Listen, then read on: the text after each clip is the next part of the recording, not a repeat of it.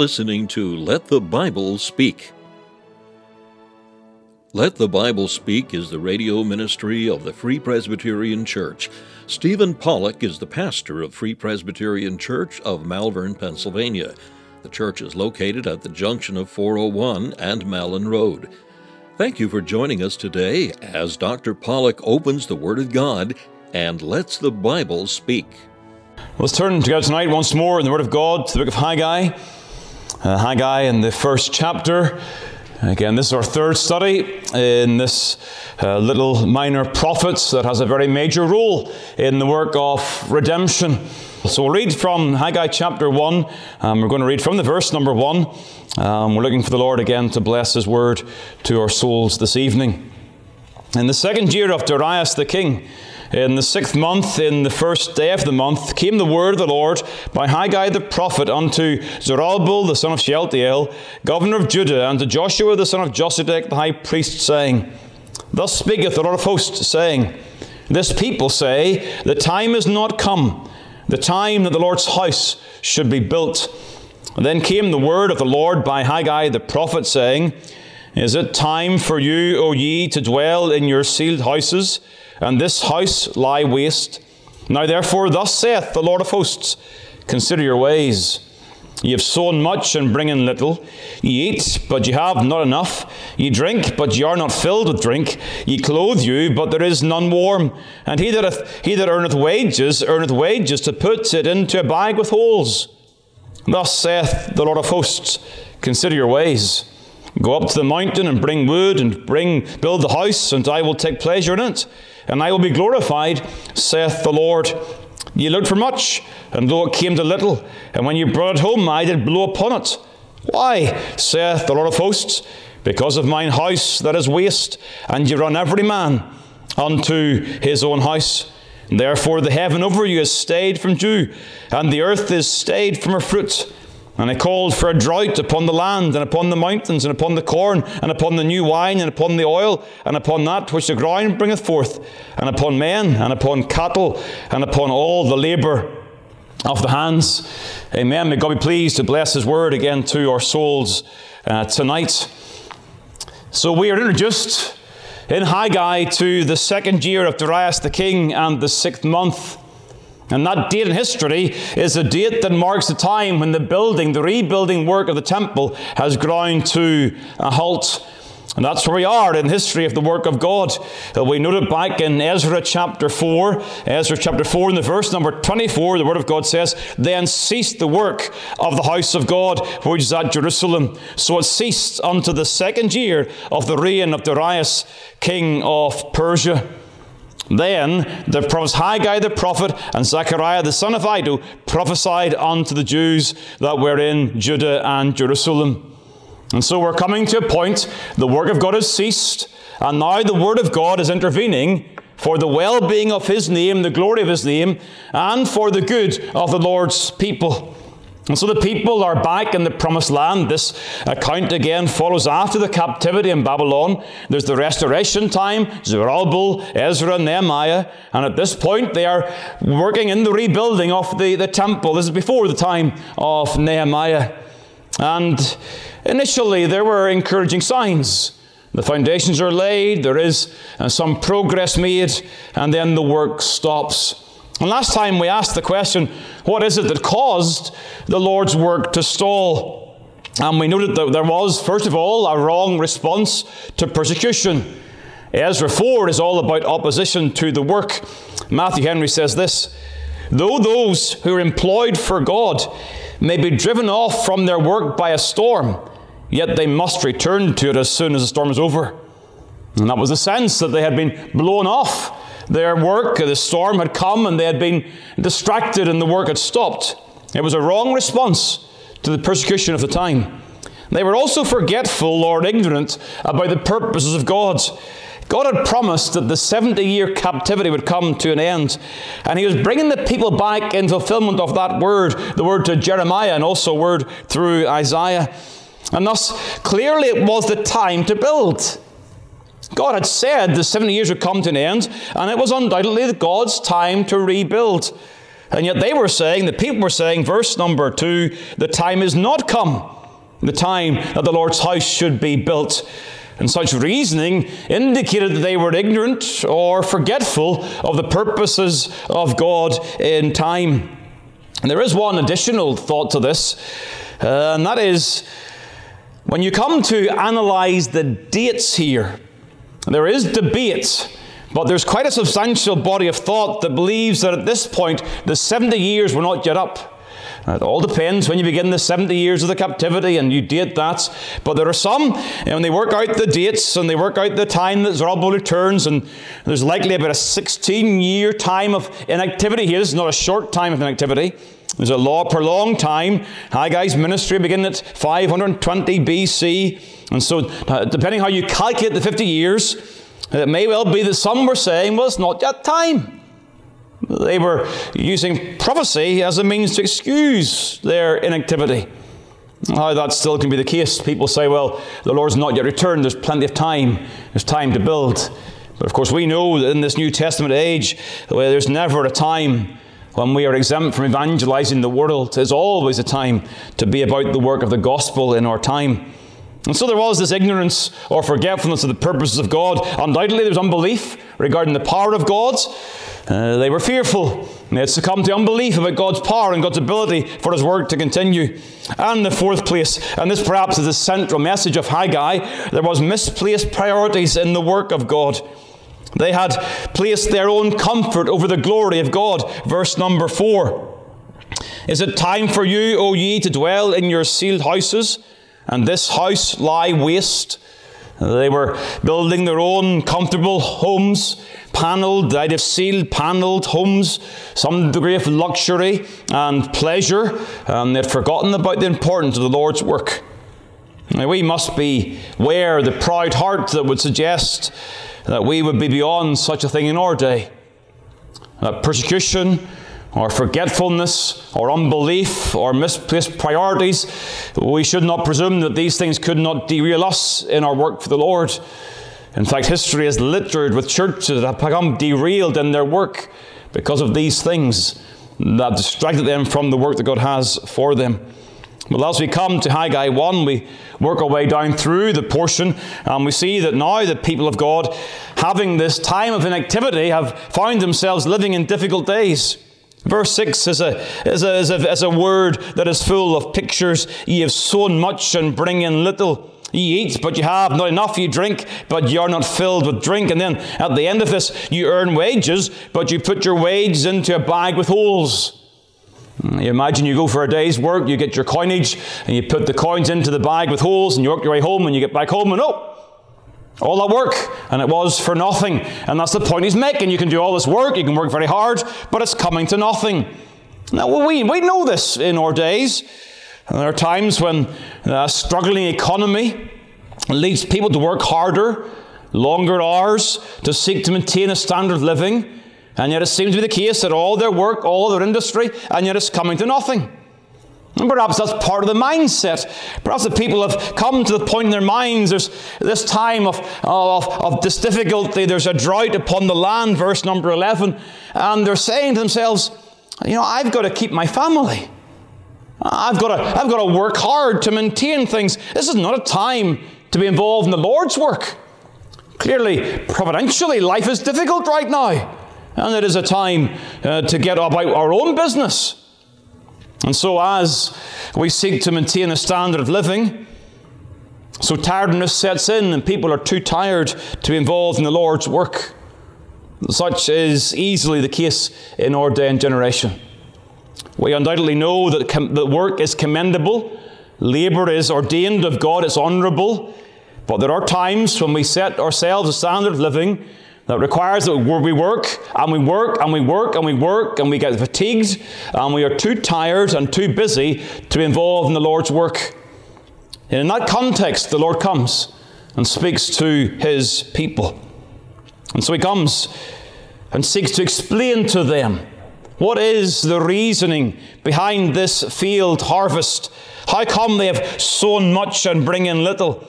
What is the reason for the drought upon the land and upon the mountain and upon the corn? That's their experience. They are experiencing that, they're feeling the challenge of it. But Haggai now comes and gives them the explanation. So let's begin as we examine this poor field harvest. Let's think of the cause. First of all, the cause of this poor harvest. Undoubtedly, it's less than expected. Verse number 9 Ye looked for much, and lo, it came to little. And when you brought home, I did blow upon it. Why was there a field harvest? Well, it was not due to the lack of hard work. This is not the case when the vain person fails to till the land. You have Proverbs 12 that speaks of that. He that tilleth his land shall be satisfied with bread, but he that followeth vain persons is void of understanding. This is, this is not the case here. These are not people who are failing to till the land. They have sown much, they've been industrious, and yet the harvest is failed. They are those who have gone forth and wept, bearing precious seeds. And yet there is a withholding of the sheaves at this time. And so the cause of the poor harvest is not a lack of hard work, nor is it due to the hindering conditions. This is the promised land. It's a fertile land. It's a land that is full and flows with milk and honey. This is not a, uh, it's not a land that is barren and difficult to cultivate. It's a land that's easily cultivated, has brought forth much fruit over the years. So, why would such a poor harvest occur? Well, very simply, we're told it is due to the hand of God. Verse number 9, I did blow upon it. Verse number 11, I called for a drought upon the land. Such, of course, is in fulfillment of the very promises of God, promises of threatening in Leviticus chapter 26. Leviticus 26 in the verse number 18 and following, the word of God says, And if ye will not yet for all this hearken unto me, then I will punish you seven times more for your sins.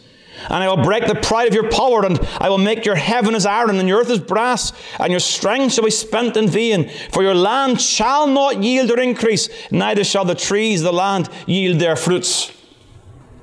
And so, in covenantal terms, uh, people that were marked by disobedience were under the very threatenings of the curse of God. One of those signs being the lack of a successful harvest.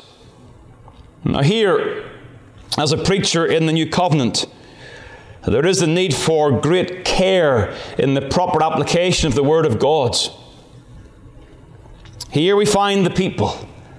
They have succumbed to laziness and a sluggardly attitude in the Lord's work. They've been industrious in their fields, they've been industrious in their homes, but when it's come to the Lord's work, they've let the Lord's work fall away. And so it's easy for a preacher to, to rebuke and to stir up the people. And you often get to the point that the sensitive person has a letter of resignation written by the end of the sermon. They've left their job. They're going to walk away even from their home life. And they're going to say, Well, I'm going to go all out and I'm going to serve the Lord in this full time capacity 24 7. Well, we know, I trust you know, that is not what the Word of God teaches or demands. Everybody has their own unique calling. We are to work six days. There is the necessity of being industrious, caring for our family, and meeting those temporal needs. And so, how do you apply this? How do you apply a very particular situation? This is the time when they were told to rebuild. This was their duty. And they had misplaced their priorities. They had, they had gone overboard in their own comfort and their own convenience. But that may not be our challenge. But there is, I believe, a direct comparison.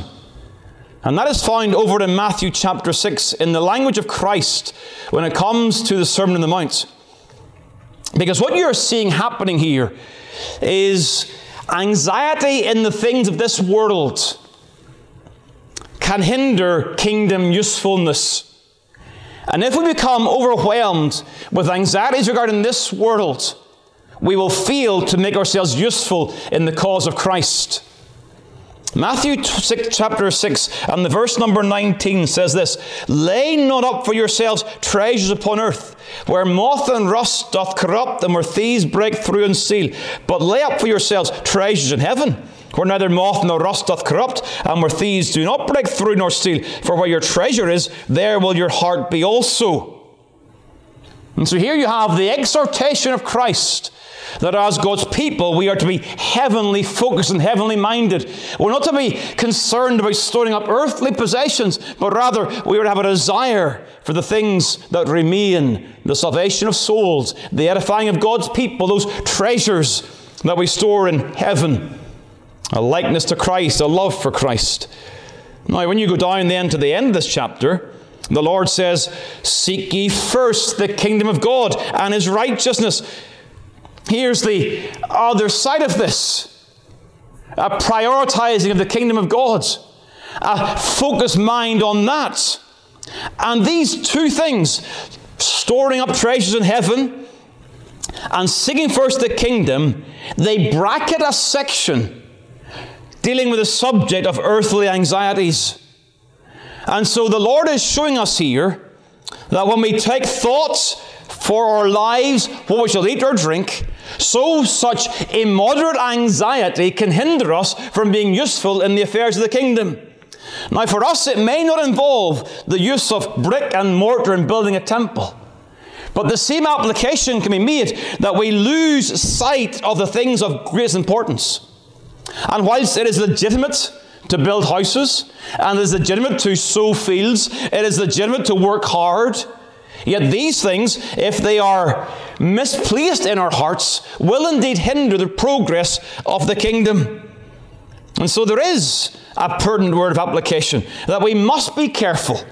Because what we find, and we find this very, very seriously in the work of God today, we live in a time when the cost of living in this society is getting higher and higher and higher.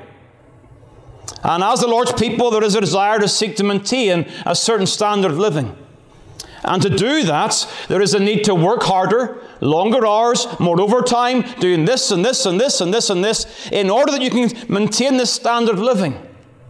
And the consequence is that people have no time, no time to read the Word in their families, no time to be in prayer privately, they have no time to be in the house of God. They have to work seven days a week, not six. They have to work evenings, they have to do everything because the world is pressing in upon us and we find ourselves struggling to maintain a standard of living. How you work this out in your own life is between you and the Lord. And we're going to say it at the end. But you should at least be aware of the potential that you may become distracted with those things that are legitimate in such a way that it hinders you from being useful in the service of the Lord. And it may be necessary that sometimes you ask yourself the question what can I do without in such a way that would enable me to be involved more fully in the work of God? For my own soul, for the souls of my family, and for the well being of the church of Christ. Now, I am not, please be clear, I am deliberately not binding your conscience. I'm not suggesting for a second that you should do this or that. I'm asking you to think about this situation and the potential that the word of God would come to you as it came to the people of God in Haggai's time. Is it time for you, O ye to dwell in your ceiled houses, and this house lie waste? And so there is the cause of a poor harvest, which leads us directly to the second thought, which is the chastisement of a patient God. Because what the Lord is doing here, He's chastening His people. They've had years, come here say about 16 years of inactivity. And thus there's been this time when they've not been involved as they ought to be in the rebuilding of the temple. And the Lord comes in grace. And you see, using drought, He brings the people back to attention. My son, despise not thou the chastening of the Lord, nor faint when thou rebuked of him, for whom the Lord loveth he chasteneth, and scourgeth every son whom he receiveth. I'm encouraged when I think of the chastening work of God, for it reminds me that God delights in our restoration rather than forsaking us. When God chastens our, our lives and chastens our hearts, it's an indication of His love toward us. That rather than forsaking us and saying, well, they are useless, I'm going to use these people, He is kind and tender and gentle, and He brings us back to Himself. He restores us, and He does not forsake us. That's an encouragement. I'm also encouraged that as you read these words, God in His mercy has not sent in an army, nor has He returned them to captivity. He has gently come alongside them, caused them to suffer earthly loss while maintaining their souls. And He's brought the Word of God to their hearts. You see, when you look at God's work here, what He's done, He has given them adverse providences challenges to catch their attention, to arrest their minds, to cause them to ask questions Is it time? And as they experience the providences and they ask the questions, then God, in His mercy, He sends a prophet along and says, Here's the reason. Thus says the Lord. How gentle and tender and kind. Oh, the Lord, the Lord does not carelessly use the rod some parents are over quick to use the rod. They will not bring the child alongside and use those words of exhortation and admonition. They are quick with the rod and slow with the word. The Lord, He is pleased to bring the word, to exhort and encourage and rebuke. And yes, at times He will then bring the rod also. What a gracious and a kind God He is. And as you come, living in days of adverse providences, I encourage you, I ask you, come Lord's Day by Lord's Day, wanting, waiting to hear from the Lord. Do not come to the house of God with your word for God, but wait for God's word for you. Asking God to speak directly to your soul as we live in days when undoubtedly our attention is arrested.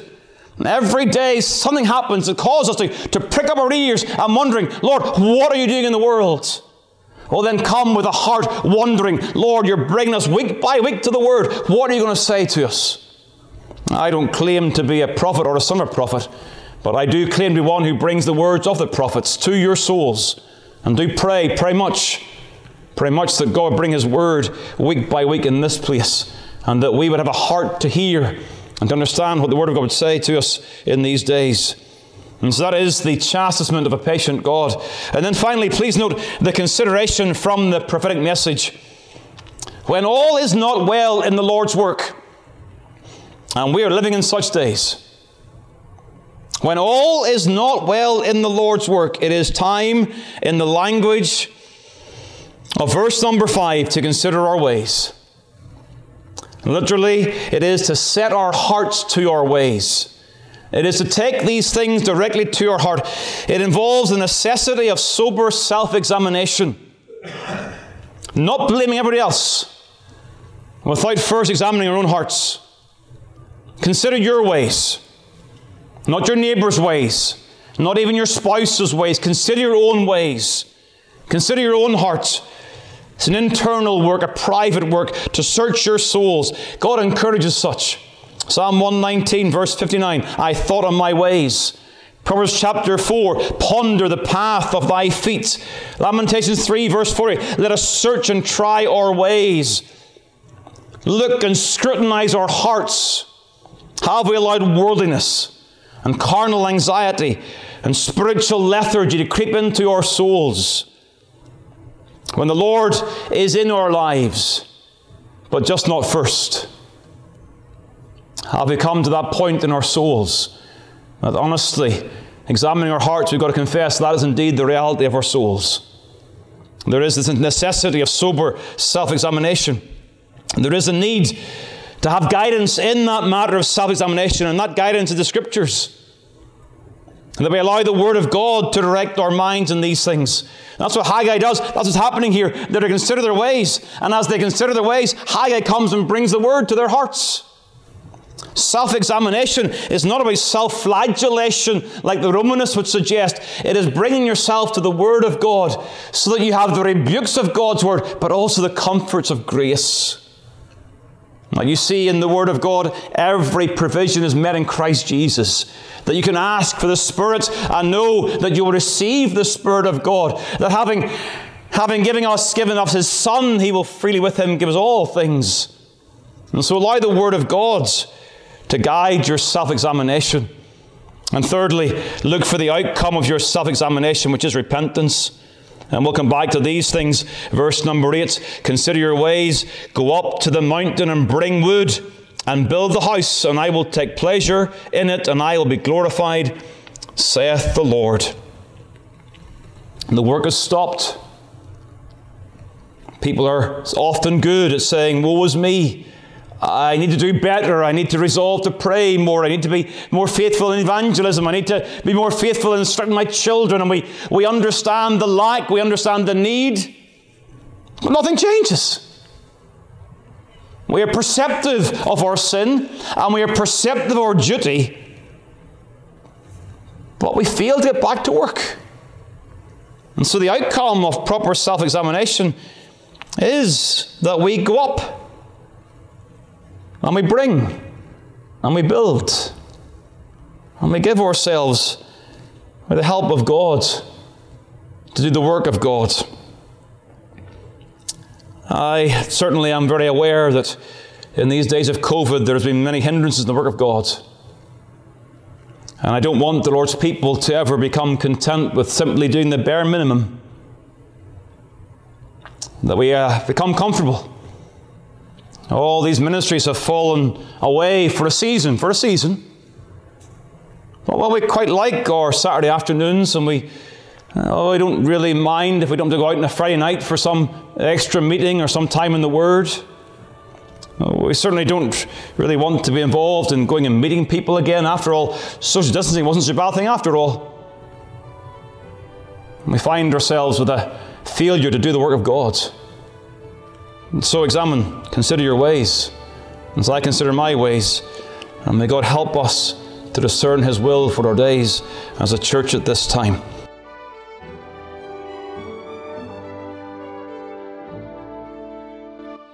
Thank you for taking the time to listen to this episode of Let the Bible Speak from Malvern Free Presbyterian Church. If you'd like more information about the gospel or the church, please call 610 993 3170 or email malvernfpc at yahoo.com. We extend an invitation to all to join us as we worship the Lord each week. You will be made very welcome. The church is situated at 80 Malin Road, Malvern, Pennsylvania, at the junction of 401 and Malin Road. We meet for worship on the Lord's Day at 11 a.m. and 6 p.m. A Bible study and prayer meeting is also held on Wednesday evening at 7 p.m. We preach Christ crucified.